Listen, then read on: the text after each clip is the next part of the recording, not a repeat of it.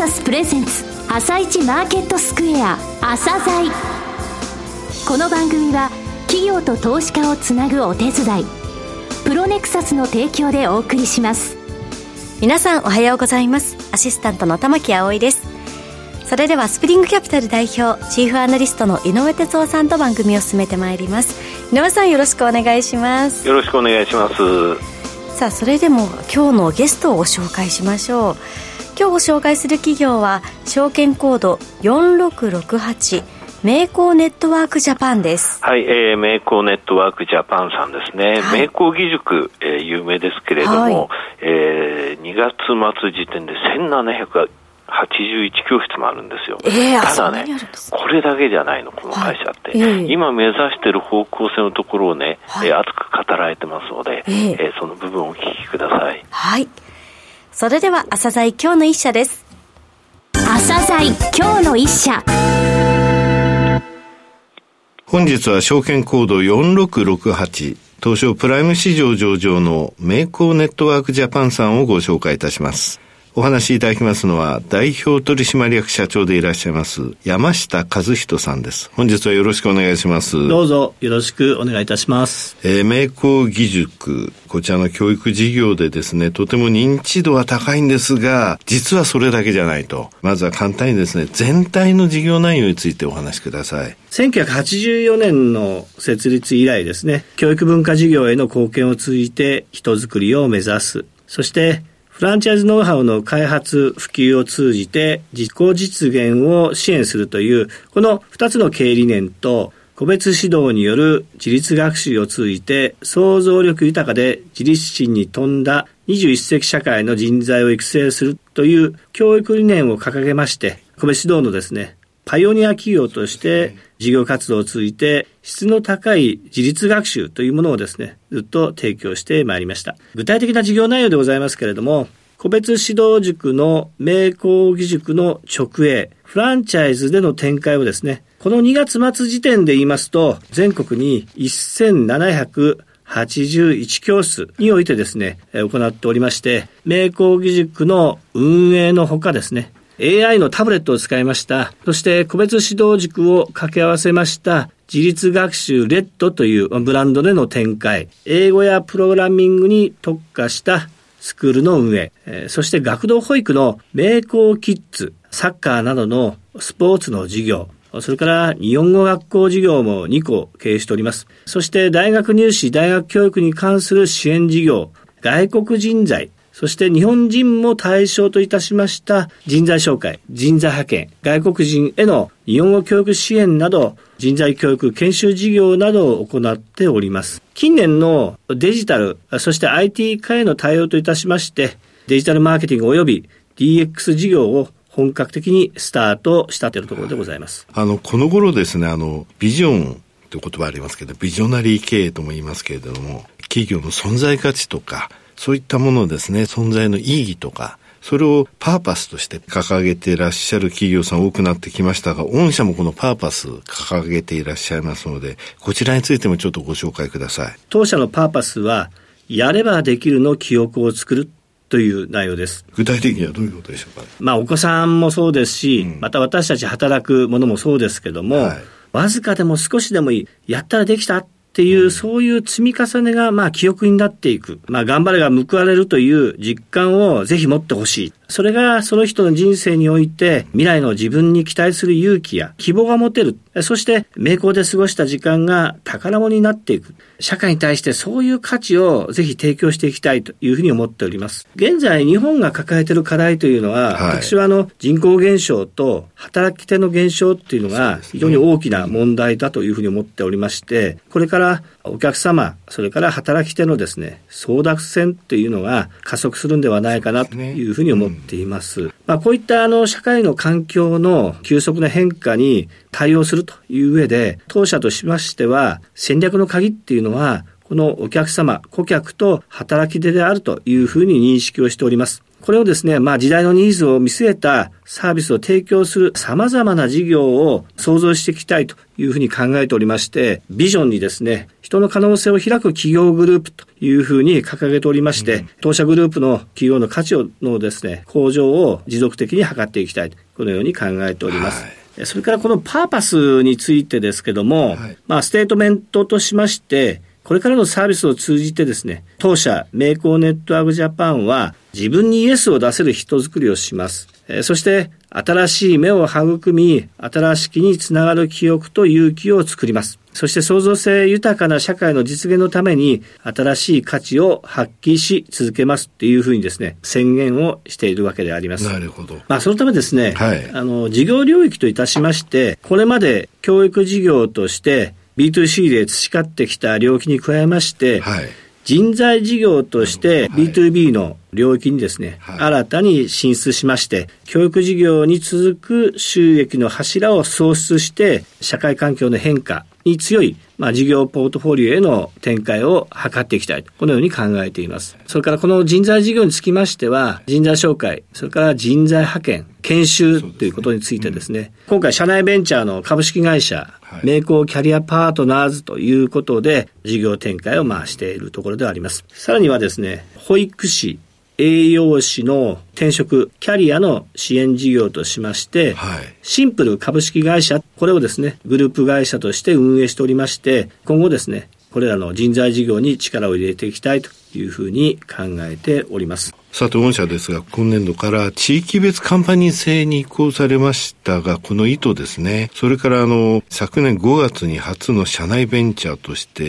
ー、設立された、 Go Good 株式会社。こちらについてもお話しください。えまず、あの、主力の明光義塾の事業でございますけれども、はい、え学びのインフラとして全国に1781教室の直営とフランチャイズを展開しております。生徒数は2月末の段階で9万6830名というところでございます。教室数だとか生徒数だけではなくて、高校受験の合格者数、大学受験の合格者数もですね、個別指導塾としては日本一ということを誇っているんですけれども、今年度から明光義塾の強み、個別指導の強みをですね、再定義して、生徒一人一人の未来のためにカウンセリングの強みというものが名工にございますので、それを発揮して、で、小学生から大学受験まで一貫性を持ったサービス提供して、全国各地域の他の塾さんとのですね、差別化をしっかり見据えて、地域別のまあカンパニー制ということにまあ移行したわけであります。これはあの全国5つに、えー、分けてカンパニー制度にされてるわけですよね。大幅な権限以上によって、その意思決定の迅速化、それぞれの地域でやっぱりナンバーワンになりたい。はい、えー、そのナンバーワンになるべくですね、うん、大胆な地域戦略を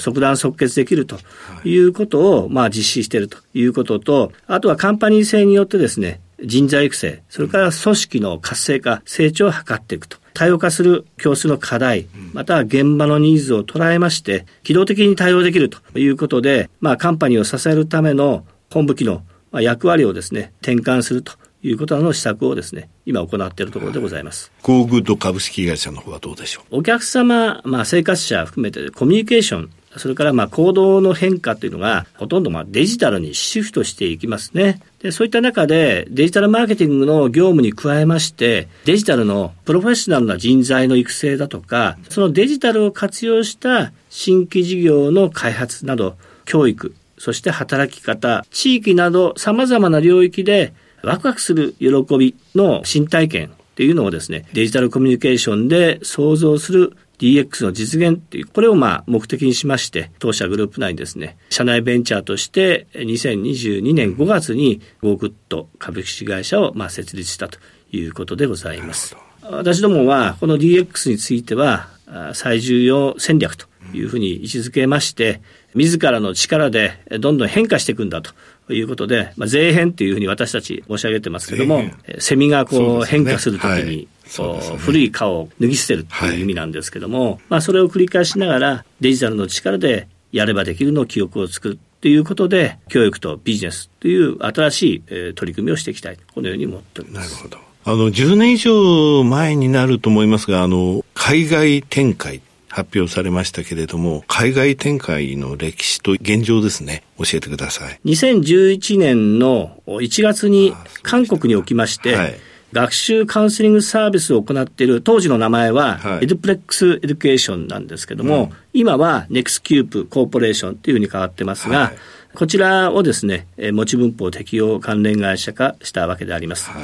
現在、まあ、韓国ではですね、190教室、直営が14、それからフランチャイズ176、はい、生徒数は5000名を超えているということで、うん、まあ、そういうような形で展開をしております。台湾もやられてますよね。はい。2015年の11月にですね、個別指導塾の事業を展開するためにですね、合弁会社、名工文教事業古墳有限講師というのをですね、まあ、設立しまして、107教室ですね、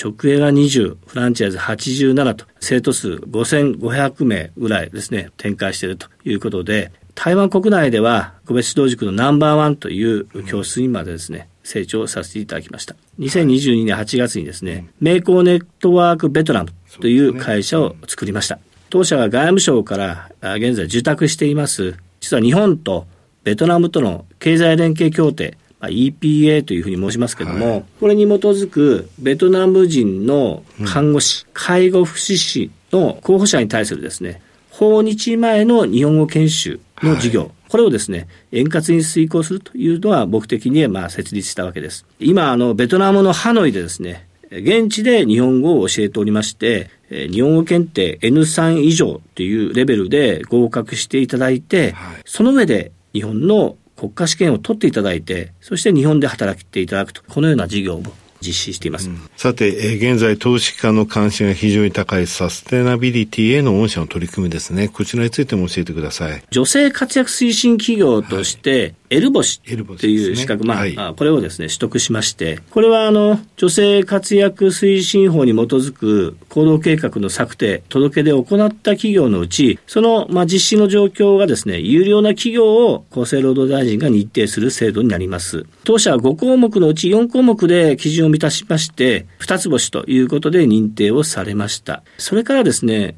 地域の健康課題に即した取り組みといたしまして、日本健康会議が進める健康増進の取り組みをもとに、有料な健康経営を行っている企業に与えられます健康経営有料法人2023、これも取得させていただきました。まあ、こうしてですね、女性が活躍して、従業員がですね、心も体も健康であり、企業としての体質もですね、健康、健全であるということをですね、今後もしっかりとやっていきたいと、このように考えています。あと、あの、この4月の13日ですが、神奈川を基盤とされていらっしゃいます株式会社城南進学研究者さん。こちらとあの、業務提携されましたよね。はい、城南さんはですね、まあ、0歳から通える知育教室のくぼたのうけん、幼児向けの英語教室、ズーフォニックスだとかですね、算数教室のりんご塾などをですね、展開をしております。はい。城南さんと当社でですね、えー、一緒になってこの事業を大きくしていきたいということで、今取り組んでいこうということになりました。はい。あの、明光義塾は小学生から高校生というのを、ねはい、まあ、対象としておりますので、うん、今後はですね、0歳からお客様との関係性をしっかり築いて、はい、えー、長期的なサービスをですね、提供していきたいなというふうに思っております。なるほど。えー、最後になりましたが、リスナーに向けて一言お願いします。はい。当社はですね、今年の9月で創業40周年を迎えます。これまで名工義塾を中心に47の全都道府県の地域の皆様にご支持をいただき、ここまで成長させていただきました。これからもパーパス、やればできるの記憶を作る、これを起点といたしまして、常に社会の変化に対応しながら、持続的に地域の皆様にですね、愛され続け、選ばれ続ける、そういった企業を目指してまいりたいと思います。今後ともどうぞよろしくお願い申し上げます。山下さん、本日はどうもありがとうございました。どうもありがとうございました。今日の一社、名工ネットワークジャパンをご紹介しました。さらに井上さんにお話しいただきます。はい、えー、名工ネットワーク9万6830人。生徒数ね。それはすごい数なんですけれども、はい、え最後の部分でお話ありました、あの、え株式会社城南進学研究社、はい、えこちらが地域教育をやられてると。で、これがあの、このフランチャイズも用いたこの名工義塾のネットワークに乗った時、はい、全国で展開できるってことなんですよね。今まで小学生から高校生だったところが、0歳児から広がりますと。それからこの会社が考えていることは、これからね、あの、就業とかそういった部分ってのは、あの、非常に大変になる、えー、獲得合戦になる、そこのところで B2B の領域に出るということ。つまり0歳から就業のところまでフルカバーできるようになるんですよね。その根っこにあるのはやればできるの記憶を作るということなんだということ。えー、来年40周年迎えますけれどもね、はい、この40年間っていうのは教育産業と結構ね、M&A とか大きくですね、あの業界実変わった、えー、そういった時代だったと思うんですが、はい、えー、名工さんの場合はですね、そのこれからの、えー、進むべき道っていうものを明確に定めて、今歩んでるということですね。うん、はい、ちょうど私の息子も0歳なので、これからかなり 期待ができますね。はい、楽しみです。とかありますからね。はい、はい本日の一社は、メイコーネットワークジャパンをご紹介しました。それでは一旦お知らせです。企業ディスクロージャー IR 実務支援の専門会社プロネクサス。上場企業のおよそ6割2200社をクライアントに持つ。これはアジア証券印刷の時代から信頼と実績を積み重ねてきたからこそ。さらにプロネクサスが目指すのは企業と投資家をつなぎ日本の株式市場を活性化させることです。プロネクサス。私たちは個人投資家の皆さんを応援します。井上哲夫。今日のストラテジー。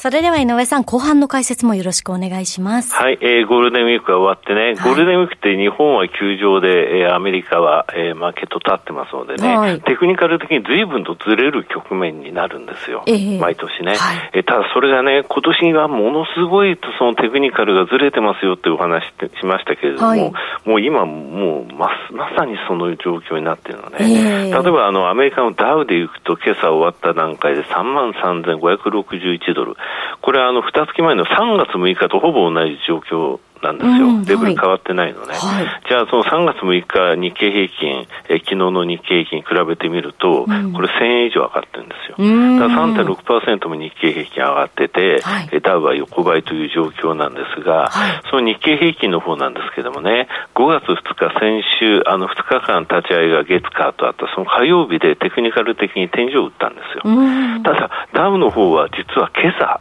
えー、テクニカル的に大底を打ったという感じで、はい、日本の方がちょっと落ちてきても、ダウの方が、えー、これから、えー、上がってきてくれれば、結局横ばい。そういった状況がね、あの2月以降続いてるわけなんですが、ただちょっと日本の方のテクニカルのね、あの3回り、5日、25、75日移動平均乖離の、えー、合計、これは5%を超えると、えー、ちょっと過熱感出てきますよって言いましたけど、はい、3月の31日から昨日まで25営業日のうち18営業日、これ超えてるんですよ。えー、これは去年ね、7月の21日から8月26日の26営業日の間に23日超えたことがあって、それに近いレベルまで来てると。かなりですね、過熱感が強い。その5%乖離水準が2万9000円なんで、うん、2万9000円を超えて日経平均ね、今いますけれども、固められるかというとちょっと疑問です。はい。井上さん本日もありがとうございました。それではリスナーの皆さん、また来週。朝鮮この番組は企業と投資家をつなぐお手伝いプロネクサスの提供でお送りしました。